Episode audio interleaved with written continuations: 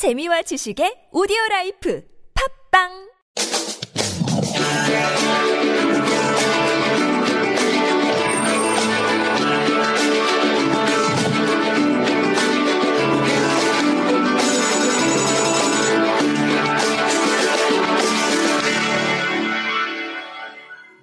반갑습니다. 네. 어, 일주일 잘 보내셨어요? 예, 매주마다 안 지겹죠? 볼수록 정들죠? 예, 저도 그런 것 같아요. 이 강의장이 넓고 빈자리가 많은 게 좋으세요? 어, 지난주처럼 강의장이 좁고 빈자리 없는 게 좋으세요? 질문이 너무 어렵습니까? 난이도가? 저는 큰 무대가 좋은 것 같아요. 왜냐하면 큰 무대에서 하면 많은 사람이 올 수 있잖아요. 근데 사람들은 이렇게 생각하는 것 같아요. 많이 오면 큰 무대에서 하지. 그런데 큰 무대에서 해야 많이 올 수 있는 게 더 맞는 말 아니에요. 제가 제일 처음에 강의 북텔링이라는 걸 할 때요. 오늘 지기텔링이 425회잖아요. 맨 처음에 북텔링 1회를 할 때 이런 말을 많이 들었어요. 사람 좀 모이면 하지. 근데 해야 모이지 그랬어요, 제가. 해야 모이지. 근데 사람들은 사람 모이면 뭘 하려고 하더라고요. 반대로 해야 되지 않습니까? 뭘 해야 사람이 모이지 않겠습니까? 그죠? 그래서 저는 큰 강의장에서 하는 게 좋아요. 빈자리가 많아도. 왜냐하면 100석에서 해가지고 이번 주에 30명 오면 다음 주에 50명 올 수 있고 그 다음 주에 70명 올 수 있잖아요. 그런데 아예 작은 데서 하면 그 인원 이상이 오기가 힘들잖아요. 그렇지 않습니까? 그래서 여러분 되든 안 되든 항상 생각은 크게 가지는 게 좋은 것 같습니다. 그렇지 않습니까? 오늘 좀 개인적으로 좀 의미가 있어요. 왜냐하면 향기노트가 오늘 벌써 50번째입니다. 제가 매주 1회씩 하기 시작해서 뭐 공휴일이나 이럴 때는 못했습니다만 50회째 향기노트를 하고 있습니다. 1회 향기 노트를 언제 했는지 살펴보니까 2013년 8월 22일 날 1회 향기 노트를 했더라고요. 그 중요한 것은 내가 오늘도 1회에 향기 노트를 할 수 있다는 거예요. 이게 나도 모르게 50회가 되고 나도 모르게 500회가 될 거라는 거죠. 그런데 더 중요한 게 있어요. 이게 500회쯤 되면 말입니다. 누가 나를 흉내낼 수가 없게 됩니다. 경쟁자가 생기질 않는다는 겁니다. 여러분 제가 향기 지니텔링을 425회를 했잖아요 지금까지 매주에서 여러분 경쟁자가 나타날 수 있을 것 같습니까? 누가 다시 저처럼 매주 향기노트를 해가지고 아니면 지니텔링을 해가지고 425회 이상 할 수 있겠습니까 여러분? 있을 것 같습니까? 불가능합니다. 매일 한 번 해도 따라잡으려면 몇 년이 걸리겠죠. 그렇지 않습니까? 1년 해봐야 365번밖에 못하니까. 실제로 흉내 내던 곳이 한 군데 있었는데 그쪽에 어, 소장님도 이름이 병철이었어요. 한 세 번 따라하다가 석 달이죠. 한 달에 한 번 하더라고, 거기는. 한 세 번 따라하다가 더 이상 못 하더라고. 왜냐하면 이게 굉장히 힘들거든요. 디지털링이라는 게. 특강 다니는 것보다 더 힘들어요. 그러니까 오늘 내가 1회를 할 수 있다는 게 제일 중요해요. 오늘 1회를 하다 보면 10년 뒤에는 몇 회를 하고 있다? 나도 모르게 천회를 하고 있을 거라는 거죠. 그러니까 여러분, 급하게 조금 조바심 내서 뭔가 하려고 할 필요는 없을 것 같습니다. 그렇지 않습니까? 여러분하고 자고 오늘 만났다는 게 행복하고 좋은 일. 그리고 오늘은 좀 사랑에 대해서 얘기를 해드리려고 합니다. 아, 그 전에 좀 좋은 소식이 있네요. 우리가 말하는 그 지식텔러가 하는 게 지식텔링이잖아요. 근데 이 지식텔러가 교육부에 등록된 자격증이 됐습니다. 민간 자격증이라고 하죠. 그게 쓰셔도 돼요. 그 민간 자격증으로 2주 전에, 2주 전에 등록이 돼서 교육부 인증 자격증을 발급할 수 있게 됐습니다. 그러니까 사내 강사나 이런 분들은 어디 가서 강사 자격증 나오면 그냥 사적으로 하면 발급이 무효인데 이제 교육부에서 인정받았기 때문에 정식 자격증으로 인정받을 수가 있게 된 거죠. 뭐 425회를 이미 해오고 있습니다만은 그래도 기분은 참 좋은 것 같아요. 그렇지 않습니까? 하다 보면 그렇게 되는 것 같아요. 그리고 언젠가는 또 국가공인 자격증도 될 수 있지 않을까 싶습니다. 개인적으로 왜 감회가 새롭냐면 대한민국 최초의 지식텔러 자격증이기 때문에 그렇습니다.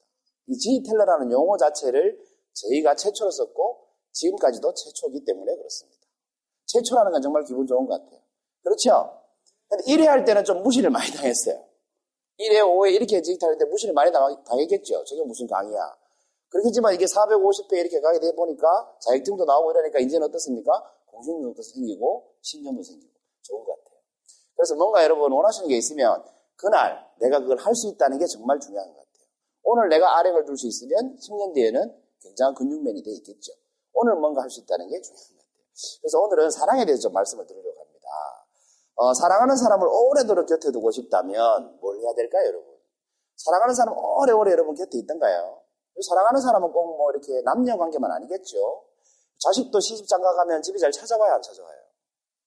내가 사랑하지만 곁에 안 있습니다. 잘 안 찾아옵니다. 그죠? 친구도 사랑할 수 있죠. 우리 고등학교 때 맹세하죠. 손가락 끌고 평생 가자. 절대 헤어지지 말자. 근데 평생 갑니까? 졸업하고 소식 끊깁니까? 졸업하고 소식 끊깁니다. 그런 게 인간관계 같아요. 이 사랑하는 사람을 곁에 오래오래 두려면 어떻게 해야 되느냐? 여러분, 늙은 제수의 사랑이라고 들어보셨습니까? 이 피에르 로티라는 사람이 쓴 글인데요. 늙은 제수의 사랑이라는 사랑 스토리가 있어요. 이 늙은 제수는 평생 죄 짓고 감옥 가고, 죄 짓고 감옥 가고, 이렇게 살았어요. 풀려나면 또 죄 짓고 감옥 가고, 풀려나면 또 죄 짓고 감옥 가고. 처음에는 감옥 가니까 가족들이 어땠냐면, 문 안에 이렇게, 문 안에 내리고 뭐라 그럽니까? 면회를 왔어요. 감옥 가니까 면회를 왔는데, 처음에는 가족들도 오고, 친척들도 왔는데, 이 자식이 하도 들어가니까, 그 다음부터는 안 오는 거예요. 아무도. 친구도 안 오고. 발길이 또 뭉쳤죠. 그러다 보니까 거의 감옥 생활만 하다가 나이가 70이 됐습니다. 70인데 여전히 감옥에 있는 거예요. 너무 범죄를 많이 저질러가지고. 70이 그 돼서 감옥에 있어 보니까 이 사람이 정말 힘들었던 게 있어요. 감옥은 익숙하겠죠. 근데 이게 너무 힘든 거예요. 감옥 생활이 힘든 게 아니고 이게 너무 힘든 거예요. 뭐였을까요? 너무 외로운 거예요. 아무도 찾아오는 사람이 없는 거예요. 얘기할 사람이 없는 거예요. 다 나를 포기해버린 거죠.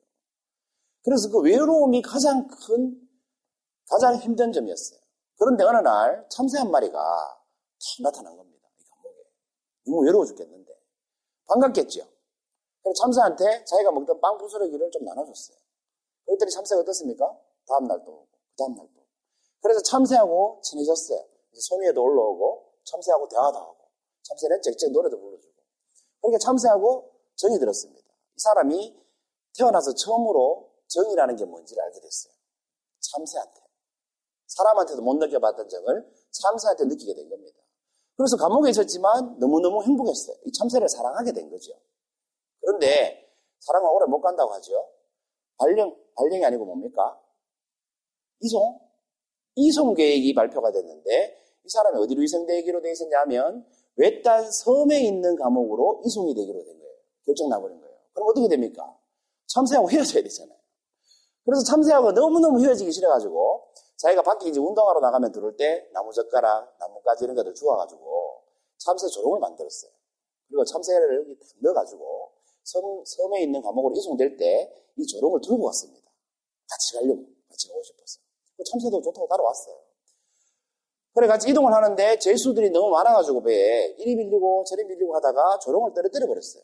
그 조롱이 부서졌겠죠. 뭐 주워 나뭇가지로 만들었어요. 튼튼할 리가 없잖아요. 조롱이 부서지니까 참새가 놀래서 푹 날아가겠죠. 이 날아가다가 조금 날다 말고 이 참새가 바다에 떨어져 버리는 겁니다. 왜 그랬을까요? 원래 얘는 야생 참새인데. 이 죄수가 말입니다. 참새가 혹시나 자기를 떠날까 겁이 나서 참새 꼬리를 잘라버렸어요. 그래서 조롱을 빠져나간 참새가 바다 위를 펄펄 날다가 바다 위에 떨어져서 결국 날갯짓만 하고 못 날고 서서히 죽어가는 겁니다. 죄수가 막 소리쳤습니다. 누가 저 참새 좀 구해주세요. 참새 좀 구해주세요. 배는 떠나고 있는데 여러분 그 큰 배가 참새 한 마리 살리려고 돌아오겠습니까? 그래서 그 죄수가 그 참새를 보면서 살려달라고 애원하면서 눈물을 흘리면서 참새는 서서히 죽어갔다는 겁니다. 이렇게 큰 바다에서 참새는 날개를 부르들면서 결국 죽어버렸습니다. 이것이 늙은 죄수의 사랑이라는 이야기입니다. 뭔가 좀 느껴지시는 게 있죠? 우리는 말을 하지 않아도 이 메시지는 느낄 수 있잖아요. 그죠? 제가 표현하지 않아도. 제가 이 늙은 죄수의 사랑을 읽으면서 이런 생각이 들었습니다. 홀로석이라는 책 아십니까? 제가 중학교 때쯤이죠. 했던 서정윤 시인이 있었던 그 홀로석에 보면 이런 시가 나옵니다. 사랑한다는 것으로. 한번 읽어볼까요? 시작. 시인처럼 한번 읽어보세요. 네, 나올 겁니다. 네. 시인처럼 한번 읽어보세요. 시작. 아니, 이게 검은색이었는데 왜 희색으로 나오죠? 제가 읽어드릴게요. 사랑한다는 것으로 새의 날개를 꺾고 너의 곁에 두려워하지 말고 그 다음 뭐죠? 가슴에 작은 보금자리를 만들어 종일 지친 날개를 쉬어갈 수 있도록 해주어라. 뭐 이런 내용이에요. 이 늙은 죄수의 사랑을 읽어보니까 이 시가 생각이 나더라고요. 날개를 꺾어서 옆에 들려고 하는 것은 여러분 사랑이 아닌 것 같습니다. 대신 뭐 해야 된다? 언제든지 왔다가 언제든지 떠나지만 언제든지 올 수 있는 뭐가 있어야 돼요? 보금자리가 있어야 된다는 생각이 들었어요. 여러분 시집간 딸이 집에 자주 오고 싶으면 이 집이 뭐 해야 된다? 보금자리여야 된다는 겁니다. 일하러 간 남편이 일찍 집에 들어오려면 내 집이 뭐 해야 된다? 보금자리여야 된다는 겁니다. 그 날개 꺾어가지고 못 가게 하는 게 아니고요. 옆에 잡아두려는 스스로 오게 만드는 보금자리여야 된다는 거죠. 제가 이런 말씀 드리면 여러분 혹시 이런 생각 안 듭니까? 그게 말이 쉽지 이게 실천하기 쉽나? 이런 생각 안 드십니까? 아, 안 드십니까? 반응하기가 싫습니까? 아니면 질문이 어렵습니까? 뭡니까? 자, 다시요. 말이 쉽지 그게 쉽게 내 행동이 이런 생각이 들어야 안 들어요? 그렇죠. 안 된다 했으면 제가 여기서 강의 마치려고 했는데 드신다고 하니까 맞아 얘기할게요. 여러분 보시는 번데기가 하나 있습니다. 이게 나비 번데기 같습니까? 나방 번데기 같습니까? 나방 같습니까? 둘 중에 하나겠죠. 나비 아니면 나방. 나비 번데기나 나방 번데기는 구분이 잘 안 될 거예요. 그런데 이 번데기가 우리 몸이라면 말입니다. 우리 몸이라면 번데기 속에 나비가 들어있을 수도 있고 나방이 들어있을 수도 있죠. 나비나 나방은 뭘까요? 번데기가 우리 몸이라면 나비나 나방이 의미하는 건 뭘까요? 마음이겠죠. 뭐 인격일 수도 있고. 그렇지 않습니까? 여러분 나방 보면 무슨 생각이 드세요? 아름답다 이런 생각이 드십니까 혹시? 나방 보면 무슨 생각이 드세요? 나방 잡아야지 에프킬라 뿌려야지 밟아야지 죽여야지. 이런 생각이 들죠. 나비 보면 무슨 생각이 드십니까? 이쁘다. 키우고 싶다. 그래서 잡아서 가둬놓고 보죠. 사랑하니까. 이쁘니까 가둬놓고 보려고 하죠. 그러니까 여러분 이런 겁니다. 내가 껍데기는 똑같이 번데기지만 내 마음속에 나방이 들어있으면 어떻게 돼요? 평생 도망다니면서 살아야 돼요. 근데 내 껍데기는 볼품이 없지만 이 번데기는 볼품이 없지만 내 마음속에 나비가 들어있으면 어떻게 돼요? 나는 사랑받고 살 수 있어요. 중요한 건 이 번데기에서 나비가 나바, 나비가 나올지 나방이 나올지는 미리 알 수 있습니까? 없습니까? 없다는 겁니다. 뭐가 나오는지 한번 볼까요? 뭔 것 같아요? 아직도 나방 같아요? 네, 호랑나비입니다. 호랑나비가 나왔습니다. 미국의 어떤 생물학자가요, 나비가 이렇게 번데기에서 나오는 모습을 보니까 그 모습이 너무너무너무 처절하더래요. 너무 힘들어 보이더래요. 죽을 힘을 다해서 나온다고 합니다, 실제로. 그래서 너무 안타까워서요, 칼로, 예리한 칼로 번데기에, 번데기를 이렇게 1cm를 딱 잘라줬대요. 칼로. 그랬더니 나비가 아주 쉽게 나왔겠죠. 번데기에서. 쉽게 나왔는데, 이 쉽게 나온 나비가 퍼덕퍼덕거리면서 날지를 못하더랍니다. 왜냐하면 연구를 해보니까 나비가 번데기에서 나와서 날 수 있는 힘은 그 번데기를 째고 나올 때 죽을 힘을 다하면서 생긴다고 합니다. 그런데 칼집을 내가지고 쉽게 나오게 내버려줬더니 이 나비는 날지 못하는 나비가 돼버린 거예요. 여러분 날지 못하는 나비는 살 수 있었어요. 먹이를 구할 수 없기 때문에 죽더랍니다. 그러니까 여러분 두 번째 생각해야 될 건 뭐냐. 우리가 진짜 사랑하는 사람 옆에 오래 있기를 바란다면 뭘 해야 된다? 기다려줄 수 있어야 된다는 겁니다. 전문 용어로 얘기하면 인내할 수 있어야 된다 이 말입니다. 그렇지 않습니까? 어, 이런 착각을 좀 했던 것 같아요. 내 아내는 내 거, 내 친구는 내 거. 그런 생각을 하고 살았던 적이 있었던 것 같아요. 그렇기 때문에 내 허락 없이 나가면 안 되고 나는 밤늦게 들어도 되고 집 사람은 밤늦게 들어면 안 되고 내 거니까. 명분은 이런 거죠. 위험하니까. 근데 실제로 뭡니까? 나는 자유롭고 싶지만 내가 사랑하는 사람은 우리가 자유로우면 안 된다고 생각한다는 거죠. 무슨 말인지 이해되시죠? 그래서 이걸 다른 말로 하면 소유하려고 드는 순간 뭡니까? 사랑은 더 이상 사랑이 아닌 겁니다.